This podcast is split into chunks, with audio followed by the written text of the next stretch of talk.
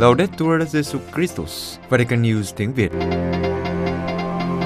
Radio Vatican, Vatican News tiếng Việt. Chương trình phát thanh hàng ngày về các hoạt động của Đức Thánh Cha, tin tức của Tòa Thánh và Giáo hội Hoàn Vũ được phát 7 ngày trong tuần từ Vatican và Roma. Mời quý vị nghe chương trình phát thanh hôm nay, thứ tư ngày 27 tháng 4 gồm có Trước hết là bản tin Kế đến là sinh hoạt giáo hội và cuối cùng là gương chứng nhân.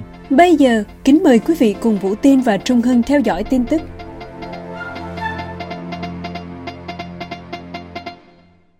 Đức Thánh Cha mời gọi các thừa sai lòng thương xót noi gương bà Ruth. Vatican trong buổi tiếp các thừa sai lòng thương xót vào ngày 25 tháng 4 năm 2022, Đức Thánh Cha đã mời gọi các linh mục noi gương lòng quảng đại của bà Ruth luôn mang trên tay cái mền của lòng thương xót để bao bọc bằng hơi ấm những ai đến xin ơn tha thứ của Chúa. Trước các tham dự viên tham gia cuộc gặp gỡ quốc tế lần thứ ba của các thừa sai lòng thương xót, trước hết, Đức Thánh Cha điểm lại hai lần gặp gỡ trước, nhắc lại những lời khuyến khích của Ngài đã dành cho các thừa sai, luôn mang lòng Chúa thương xót và trở thành dấu chỉ an ủi của Chúa để mọi người biết Chúa không bao giờ quên và bỏ rơi họ. Đức Thánh Cha nói rằng, lần gặp gỡ thứ ba này, Ngài được đánh động bởi khuôn mặt của bà rút trong cựu ước. Hình ảnh của bà đã giúp Đức Thánh Cha suy tư cho bài nói chuyện với các thừa sai lòng thương xót. Bà Ruth là một phụ nữ ngoại kiều và nghèo khổ, buộc phải kiếm thức ăn hàng ngày, nhưng vì sống trung thành và làm điều tốt cho người khác, bà đã được ban thưởng dồi dào. Đức Thánh Cha cho rằng bà Ruth đã dạy chúng ta khi bà để cho những đặc điểm của lòng thương xót tỏa sáng qua những việc làm. Khi bà đã không để mẹ chồng là bà Naomi một mình, nhưng chia sẻ tương lai với bà. Khi mẹ chồng không muốn bà đi cùng, nhưng bà Ruth đã chia sẻ đức tin và trải nghiệm trở thành một phần của dân mới. Khi bà sẵn sàng vượt qua mọi trở ngại để trung thành, Đức Thánh Cha khẳng định những điều này thực sự là khuôn mặt của lòng thương xót được thể hiện bằng lòng nhân ái và chia sẻ. Khuôn mặt bà Ruth là một biểu tượng về cách chúng ta có thể vượt qua mọi hình thức loại trừ và gạt ra bên lề để được ẩn náu trong hành vi của chúng ta. Đức Thánh Cha mời gọi các thừa sai lòng thương xót. Tôi mời gọi anh em tránh mọi hình thức phán xét và cho rằng mình đã biết rõ người đang nói chuyện với mình. Anh em đừng bao giờ chỉ dừng lại ở một chi tiết, nhưng hãy nhìn vào tổng thể của cuộc sống. Thiên Chúa không dừng lại ở vẻ bề ngoài, và nếu Chúa chỉ xét xử chúng ta về tội, chắc chắn không ai được cứu. Đây không phải là cách mà lòng thương xót thể hiện. Lòng thương xót biết nhìn vào tâm hồn con người, nơi ẩn chứa khát vọng, ước mong trở về nhà cha và nhà của mình. Chúa không mệt mỏi tha thứ. Tôi khuyên anh em hãy luôn mang trên tay cái mền của lòng thương xót để bao bọc bằng hơi ấm những ai đến gần anh em và để được tha thứ. Anh em hãy an ủi những ai đang buồn sầu và cô đơn. Hãy quảng đại như bà Rút, bởi vì chỉ như thế Chúa mới nhìn nhận anh em như những thừa tác viên trung tín của người. Đức Thánh Cha nhắn với Đức Thượng Phụ Kirin, cầu mong chúng ta trở thành những người kiến tạo hòa bình cho Ukraine. Vatican, Đức Thánh Cha Francisco gửi lời chúc mừng lễ phục sinh tới Đức Thượng Phụ Chính thống giáo Nga và cầu nguyện cho người dân Ukraine khi họ đang mong mỏi một bình minh mới sẽ chấm dứt bóng tối của chiến tranh. Đức Thánh Cha viết, Hiền huynh mến, nguyện xin Chúa Thánh Thần biến đổi tâm hồn chúng ta và biến chúng ta trở thành những người kiến tạo hòa bình đích thực, đặc biệt cho Ukraine, nơi đang bị chiến tranh tàn phá, để biến cố phục sinh, vượt qua cái chết để đi vào sự sống mới trong Đức Kitô, có thể trở thành hiện thực đối với người dân Ukraine, những người luôn khao khát một bình minh mới sẽ chấm dứt bóng tối của chiến tranh. Đức Thánh Cha đã gửi lá thư này tới vị đứng đầu chính thống Nga, Đức Thượng phụ Kirin, nhân lễ phục sinh của giáo hội chính thống, mừng vào Chủ nhật ngày 24 tháng 4. Lá thư ngắn chúc mừng phục sinh của Đức Thánh Cha cũng đã được gửi tới các vị thượng phụ khác của giáo hội Đông Phương và đã được đăng trên trang web của Tòa Thượng phụ Moscow. Đức Thánh Cha chỉ ra rằng, nhân loại hiện đang cảm thấy gánh nặng đau khổ của gia đình nhân loại chúng ta, vốn đang bị đè bẹp bởi bạo lực, chiến tranh và rất nhiều bất công. Đức Thanh Cha viết, bất chấp những đau khổ này, chúng ta vẫn nhìn về Thiên Chúa với lòng biết ơn, đấng đã tự mình gánh lấy tất cả những sự ác và đau đớn của thế giới này. Cái chết của Đức Kitô là khởi đầu của một cuộc sống mới, giải thoát khỏi những trói buộc của tội lỗi và là dịp để chúng ta có được niềm vui phục sinh, mở ra mọi con đường để đi từ bóng tối đến ánh sáng của nước Thiên Chúa. Đức thiên Cha cũng mời gọi các thượng phụ Đông Phương cùng cầu nguyện cho nhau và là chứng nhân cho thông điệp tin mừng về Chúa Kitô phục sinh và giáo hội là bí tích cứu độ phổ quát. Theo cách thức này, Đức thiên Cha nói, tất cả mọi người có thể cùng tham dự vào vương quốc của công lý, hòa bình và niềm vui trong Chúa Thánh Thần. Lần cuối cùng Đức thiên Cha nói chuyện trực tiếp với Đức Thượng phụ Kiri là vào ngày 16 tháng 3 trong một cuộc gọi video.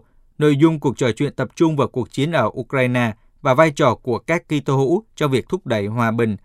Theo giám đốc văn phòng báo chí tòa thánh, ông Matteo Bruni, Đức Thanh Cha kêu gọi Đức Thượng phụ chính thống Nga giúp dập lửa ngọn chiến ở Ukraine vì những người phải trả giá cao nhất là binh lính và dân thường thiệt mạng dưới làn bom đạn. Giáo hội không được sử dụng ngôn ngữ của chính trị nhưng là ngôn ngữ của Chúa Giêsu, Đức Thanh Cha nói vào dịp đó. Trong một cuộc phỏng vấn với tờ La Nación của Argentina vào thứ Sáu tuần trước, Đức Thanh Cha cho biết rằng Ngài đã lên lịch gặp Đức Thượng phụ Kirin tại Jerusalem vào tháng 6, nhưng cho biết thêm rằng cuộc gặp hiện đã bị hủy bỏ. Đức Thanh Cha nói, tôi rất tiếc vì Vatican đã phải hủy cuộc gặp lần thứ hai với Đức Thượng phụ Kiri mà chúng tôi đã lên lịch vào tháng 6 tại Jerusalem. Đức Thánh Cha và Đức Thượng Phụ đã gặp mặt trực tiếp tại Havana, Cuba vào năm 2016 và cùng nhau đưa ra một tuyên bố chung. Đức Thánh Cha, ngày nay vẫn còn quá nhiều nô lệ và tự do tôn giáo bị tra đạp. Vatican, vào sáng thứ Hai ngày 25 tháng 4, Đức Thánh Cha tiếp các tham dự viên tham gia hội nghị liên đới ba ngôi quốc tế.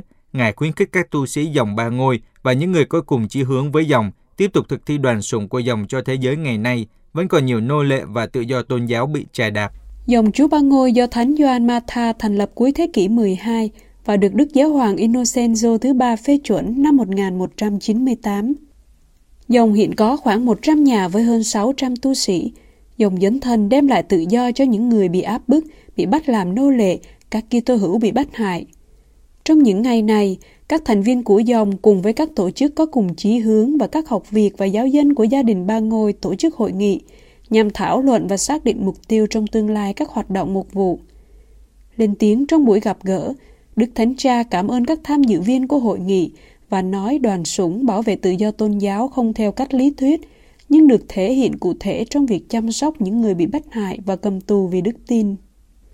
Nhắc lại chứng tá của đấng sáng lập dòng Chúa Ba Ngôi, Thánh Gioan Matha, Đức Thánh Cha nói, Ngài được Chúa Kitô kêu gọi trao ban cuộc sống vì tự do của các nô lệ, cả các Kitô hữu và tín đồ Hồi giáo. Thánh Gioan Matha không muốn làm điều này một mình, nhưng muốn có nhiều người dấn thân. Vì vậy, Ngài đã sáng lập một dòng tu với một hình thức mới, một dòng hoạt động tông đồ trên thế giới. Đức Thánh Cha chỉ ra rằng Đoàn sủng của dòng Chúa Ba Ngôi khởi nguồn từ sứ điệp trong bài giảng đầu tiên của Chúa Giêsu ở hội đường Nazareth. Chúa tuyên bố, Thần khí Chúa ngự trên tôi để công bố cho kẻ bị giam cầm biết họ được tha, trả lại tự do cho người bị áp bức. Hoạt động này được tiếp nối trong sứ vụ của toàn giáo hội, nhưng dòng ba ngôi thi hành sứ vụ này theo đúng nghĩa của lời Chúa, trả tự do cho người bị bắt làm nô lệ. Ở điểm này, Đức Thánh Cha nhận xét rằng Ngày nay vẫn còn rất nhiều người, trong đó có cả trẻ em bị bắt làm nô lệ và phải sống trong những điều kiện vô nhân đạo. Và ở nhiều nơi, tự do tôn giáo bị trà đạp. Vì thế, Ngài khuyến khích các tham dự viên của hội nghị tiếp tục sứ vụ và cộng tác với các tổ chức có cùng mục đích với mình. Các giám mục Pháp lo ngại về sự chia rẽ chính trị gia tăng sau bầu cử. Paris, Đức cha Moulin Beaufort Chủ tịch Hội đồng Giám mục Pháp chúc mừng ông Emmanuel Macron tái đắc cử tổng thống và cho rằng những người bỏ phiếu đã có một lựa chọn hợp lý, nhưng lo ngại vì kết quả cho thấy sự chia rẽ chính trị ngày càng gia tăng. Trong suốt chiến dịch bầu cử, các giám mục Pháp đã không đứng về phía nào, nhưng kêu gọi mọi người bỏ phiếu theo lương tâm, dưới ánh sáng của tin mừng và học thuyết xã hội của giáo hội. Trong một cuộc phỏng vấn với Vatican News sau khi có kết quả, Đức cha Moulin Beaufort cho rằng người dân Pháp chắc chắn đã đưa ra sự lựa chọn của lý trí. Chủ tịch Hội đồng Giám mục cho biết, điều đáng lo ngại cho tương lai của đất nước là kết quả bầu cử này cho thấy sự chia rẽ ngày càng tăng trong nước Pháp không chỉ về địa lý mà còn có thể là giữa người giàu và người nghèo. Về quan điểm của ông Macron đối với những vấn đề đạo đức sinh học đang tạo ra sự khó chịu trong giáo hội công giáo, Đức cha Chủ tịch nói, Đối với tôi, dường như thập giá và vinh quang của giáo hội trong thời gian và sắp tới là để thực hiện ý tưởng mạnh mẽ và rõ ràng rằng cuộc sống con người là tốt đẹp và đáng sống, và đau khổ cũng là một phần của nó. Trong một thế giới siêu công nghệ, có một cám dỗ lớn là muốn giải quyết tất cả những khó khăn và thử thách của cuộc sống bằng các phương tiện kỹ thuật. Điều này được thêm vào một âm mưu ít nhiều có ý thức về những gì có thể được gọi là thị trường cuối đời hoặc thị trường sinh sản, được hỗ trợ về mặt y tế hoặc mang thai hộ. Vai trò của chúng tôi là bảo vệ ý nghĩa sâu xa của việc trao ban sự sống mới và ý nghĩa của cuộc sống con người, đã sống cho đến cùng cho sự tin tưởng và từ bỏ. Đây là nơi chắc chắn có chỗ cho sự tiến bộ. Quý vị vừa theo dõi bản tin ngày 27 tháng 4 của Vatican News tiếng Việt. Vatican News tiếng Việt Chuyên mục Sinh hoạt giáo hội Giáo hội Công giáo Ukraine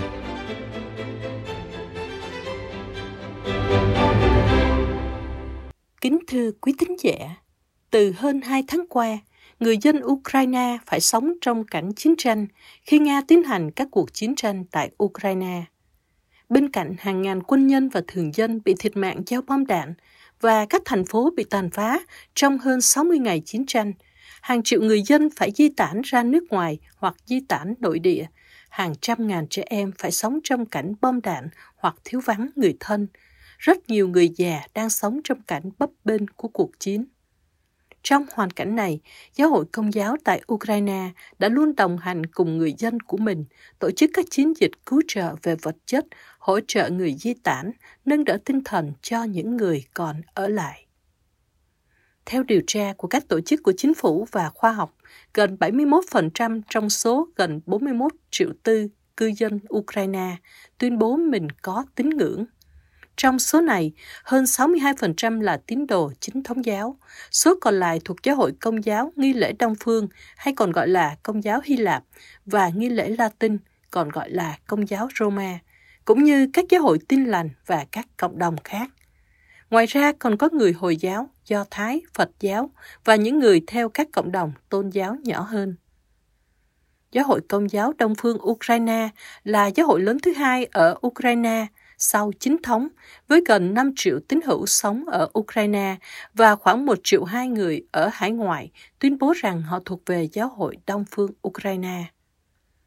Tín hữu công giáo Đông phương Ukraine đã đóng vai trò to lớn trong việc khơi lại ý thức quốc gia của người Ukraine vào hậu bán thế kỷ 19.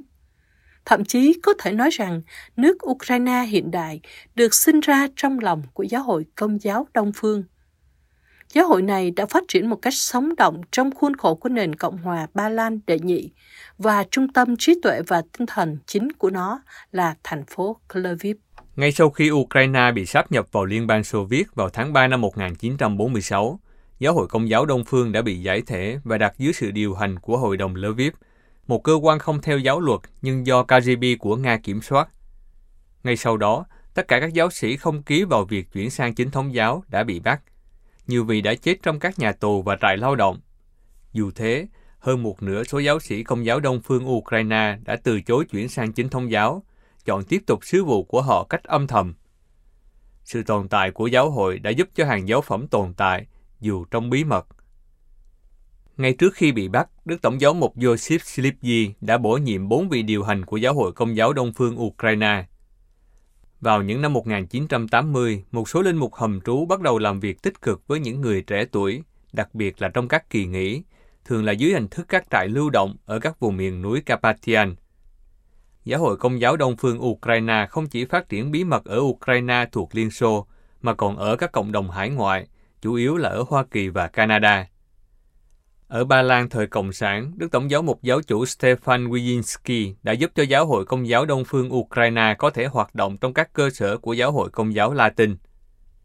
Cách đây 30 năm, vào năm 1989, Giáo hội Công giáo Đông phương Ukraine đã bắt đầu hoạt động chính thức. Năm 1991, Đức Hồng Y Miroslav Ivan Lubashevsky kế vị Đức Hồng Y Slipya và là người đứng đầu Giáo hội Công giáo Đông phương Ukraine. Dưới sự lãnh đạo của Ngài, vào tháng 5 năm 1992, Thánh Hội đồng Giáo mục đầu tiên của giáo hội tái sinh này đã nhóm họp tại Lviv. Sau cái chết của Đức Hồng Y Lubachevsky vào tháng 1 năm 2001, Thánh Hội đồng Ngoại thường đã bầu Tổng giám mục Lubomir Husa làm người đứng đầu mới của Giáo hội Công giáo Đông phương Ukraine. Ngày 21 tháng 2 năm 2001, Đức Gioan Phaolô II đã thăng Ngài làm Hồng Y được nuôi dưỡng trong một môi trường di cư, Ngài đặt cho mình mục tiêu chính là đổi mới tinh thần và trí tuệ của giáo hội. Kể từ ngày 25 tháng 3 năm 2011, Đức Tổng giám mục trưởng của Kiev Halit Sviatoslav Shevchuk trở thành người lãnh đạo giáo hội công giáo Đông phương Ukraine.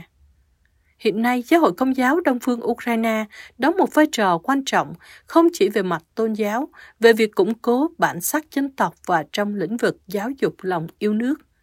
Mặt khác, việc tuyên truyền của Nga định nghĩa các tổ chức giáo hội công giáo Đông phương Ukraine là những người theo chủ nghĩa dân tộc hoặc thậm chí chủ nghĩa phát xít và quân đội của Nga sẽ giải phóng Ukraine khỏi chủ nghĩa này. Có thể giả định rằng chiến thắng của Nga nếu xảy ra sẽ dẫn đến cuộc đàn áp nặng nề như đã biết trong lịch sử đối với cả giáo hội công giáo Đông Phương và giáo hội chính thống Ukraine.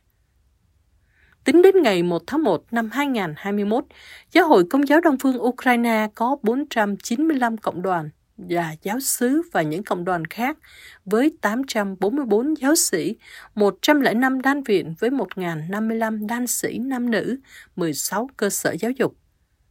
Hiện tại, Giáo hội Công giáo Đông phương Ukraine có 44 giám mục, bao gồm 12 vị đã nghỉ hưu.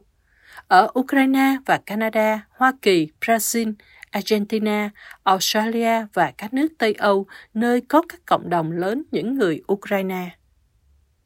Bên cạnh Giáo hội Công giáo Đông phương Ukraine, Giáo hội Ukraine còn có giáo phận Công giáo Hy Lạp Mukachevo trực thuộc Tòa Thánh. Sự khác biệt của nó là trong khi tín đồ Giáo hội Công giáo Đông phương Ukraine đến từ Liên minh Brest được thành lập vào năm 1596, thì giáo phận Công giáo Hy Lạp Mukachevo xuất phát từ Liên minh Utsorov được ký kết nửa thế kỷ sau vào năm 1646 và đại đa số không phải là người thuộc sắc tộc Ukraine nhưng là người Rutenio. Đầu năm 2019, giáo phận này có 442 giáo sứ với 337 linh mục, 20 đan viện với 114 tu sĩ và họ điều hành 138 trường Chúa Nhật. Kể từ ngày 20 tháng 7 năm 2020, giáo phận được lãnh đạo bởi đức cha Nin Luxkak, dòng Francisco. Đối với giáo hội công giáo Latin Ukraine sau sự thay đổi biên giới thời hậu chiến, phần lớn là tổng giáo phận Lviv, cũng như các giáo phận Kamienie, Podolska và Lutsk, nằm trong lãnh thổ của Ukraine thuộc Liên Xô. Tất cả các giáo phận này đã trống tòa trong hầu như toàn bộ thời kỳ Liên Xô. Hoạt động mục vụ được duy trì tại một số ít nhà thờ vẫn mở cửa bởi các linh mục ở đó từ thời kỳ trước chiến tranh, và một phần bởi một số ít linh mục đã học tại Đại chủng viện thần học của Liên Xô ở Riga. Thỉnh thoảng và bất hợp pháp, các linh mục từ Ba Lan cũng đến đây. Họ đã phải vượt qua nhiều khó khăn để có thể phục vụ các tín hữu địa phương. Cũng giống như các khu vực khác của Liên Xô cũ, tình hình ở đây cũng bắt đầu thay đổi vào cuối những năm 1980. Ngày 16 tháng 1 năm 1991, Đức Gioan Phaolô II đã bổ nhiệm Đức cha Marian Jaworski làm tổng giáo mục đầu tiên của giáo phận nghi lễ Latin Lviv sau chiến tranh. Trong công nghị Hồng Y vào ngày 21 tháng 2 năm 2001, Đức Doan Phaolô II đã thăng Đức Tổng giáo mục Jaworski lên Hồng Y. Ngài cũng tiết lộ rằng Ngài đã bổ nhiệm Đức cha Jaworski làm Hồng Y không tiết lộ tên 3 năm trước đó. Đức Tổng giáo mục giáo phận Lviv nghi lễ Đông Phương lúc bấy giờ là Đức cha Lubomir Huya cũng được thăng Hồng Y. Ngày nay, giáo hội công giáo Latin ở Ukraine có khoảng 1 triệu tín hữu, tương đương với khoảng 2.2 dân số của cả nước.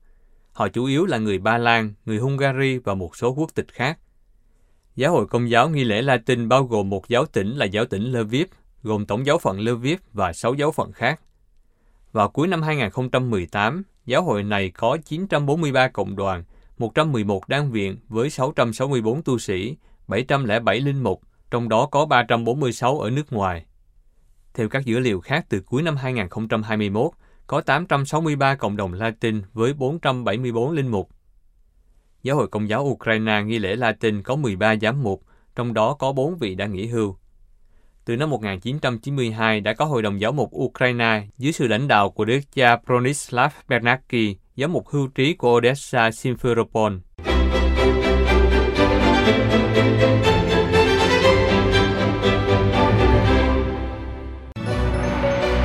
Vatican News tiếng Việt Chuyên mục Gương chứng nhân Người nữ tu chia sẻ hy vọng và cầu nguyện cho Ukraine. Sir Lucina Grasko là một nữ tu Ba Lan. thuộc dòng các nữ tu thừa sai Chúa Thánh Thần và đã làm việc ở Ukraine được 30 năm. Sơ đã bắt đầu làm việc trên radio khi những tay súng bắn tỉa nhắm vào Sơ vì Sơ đang đọc kinh mân côi ở quảng trường Maidan ở Kiev. Vào một tối năm 2014, tại quảng trường Maidan có cuộc biểu tình. Sơ Lucina kể.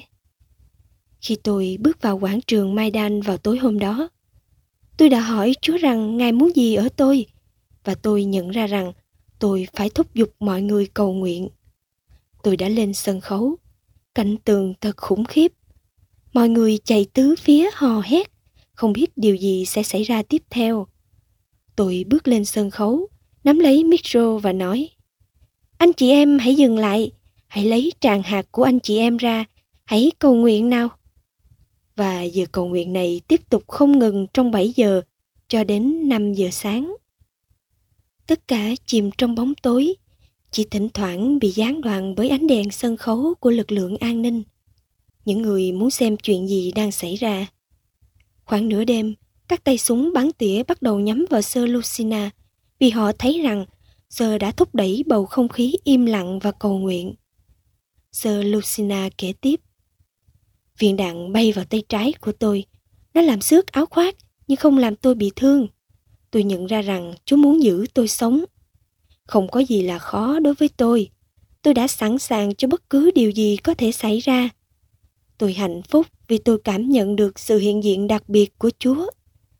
Chúng tôi tin chắc rằng chân lý thuộc về phía Chúa và chúng tôi sẽ thắng thế. Tôi không dừng lại để nghĩ về những gì có thể xảy ra với tôi. Tôi sống theo từng khoảnh khắc, hạnh phúc khi đứng dậy vào ngày hôm sau và có thể đứng vững với những gì tôi tin tưởng. Kinh mân côi là vũ khí của tôi. Sau cuộc biểu tình ở Maidan, nhóm biên tập đã gọi cho Sơ vào lúc bình minh và nói rằng rất nhiều cuộc điện thoại từ những người xin kinh nguyện mà Sơ đọc khi đó. Sơ trở lại đài phát thanh Maria và trong những ngày tiếp theo, Sơ giải thích kinh mân côi cho thính giả.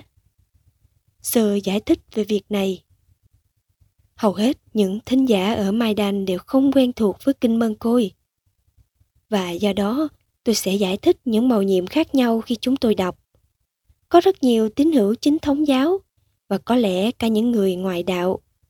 Sự quan tâm đến kinh mân côi gia tăng đến mức chúng tôi phải in tờ rơi có hướng dẫn, sau đó phân phát khắp Ukraine. Đối với nhiều người, đài phát thanh của chúng tôi đã trở thành một trường học về cách cầu nguyện và cách hiểu kinh mân côi. Đối với Sơ Lucina, đài phát thanh bây giờ là tuyến đầu hoạt động của Sơ. Sơ nhấn mạnh rằng, trong cuộc chiến tranh mang rợ này, người Ukraine cần sự hỗ trợ mạnh mẽ và thông tin đáng tin cậy. Sơ đã biến một phòng thu radio thành nơi cư trú.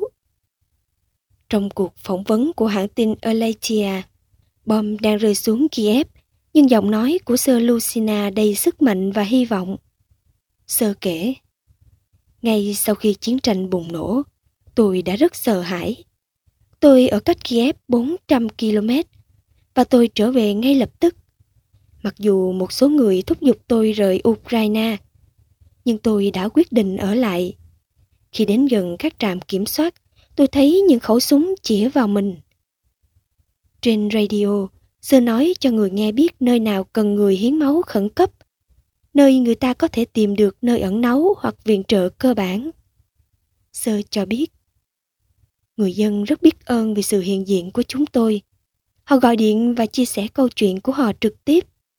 Tình hình thực sự phức tạp, nhưng chúng tôi tin tưởng và có ánh sáng nội tâm. Bây giờ, tinh thần của thính giả Radio Maria Ukraine đang phấn chấn trở lại. Sir Lucina nói với hãng tin Alatia. Chúng tôi cảm nhận được sự hiện diện sâu sắc của Chúa. Chúng tôi tin tưởng rằng sự thật đứng về phía chúng tôi và chúng tôi sẽ chiến thắng. Ngày chiến tranh bùng nổ, Đài phát thanh Maria Ukraine bắt đầu tuần cửu nhật kính Đức Mẹ Bombay vì hòa bình. Hàng ngàn người trên khắp Ukraine đã tham dự buổi cầu nguyện. Vào ngày thứ 22 của cuộc chiến, một tượng Đức Mẹ từ Fatima đã được rước đến Lviv. Đối với đất nước bị tàn phá, nó là biểu tượng của hòa bình và hy vọng rằng chiến tranh sẽ sớm kết thúc. Kể từ cuộc biểu tình Maidan, hơn một triệu tràng hạt đã được gửi đến Ukraine. Sau khi Nga sáp nhập Crimea, nhiều tràng hạt đã đến các nước Cộng hòa bị chiếm đóng là Donetsk và Lugansk. Về mặt lý thuyết, chiến tranh là một quá trình tăng tốc của kinh nguyện Đức Mẹ cho một quốc gia về lý thuyết là chính thống giáo. Thời kỳ này đã chứng kiến nhiều phép lạ. Một linh mục công giáo Đông Phương gặp một cậu bé bị thương nặng. Nhìn thấy cây thánh giá trên ngực cha, cậu bé hỏi, có phải Chúa của cha không? Cha đáp, đúng.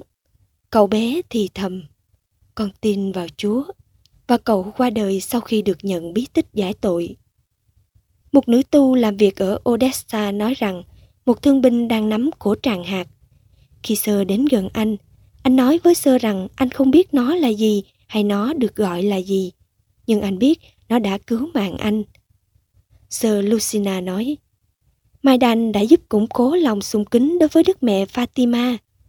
Khi tôi đến thăm các gia đình trong nhà của họ, tôi thấy rằng mỗi đứa trẻ đều có một tượng Đức Mẹ.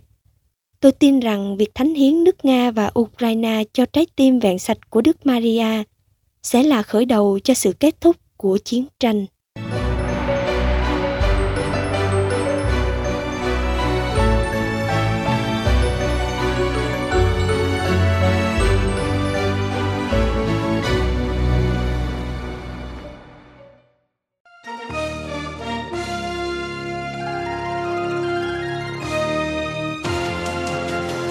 Cảm ơn quý vị đã chú ý lắng nghe chương trình Radio Vatican của Vatican News tiếng Việt. Xin Thiên Chúa chúc lành cho quý vị và toàn gia quyến. Laudetur Jesu Christus, ngợi khen Chúa Giêsu Kitô.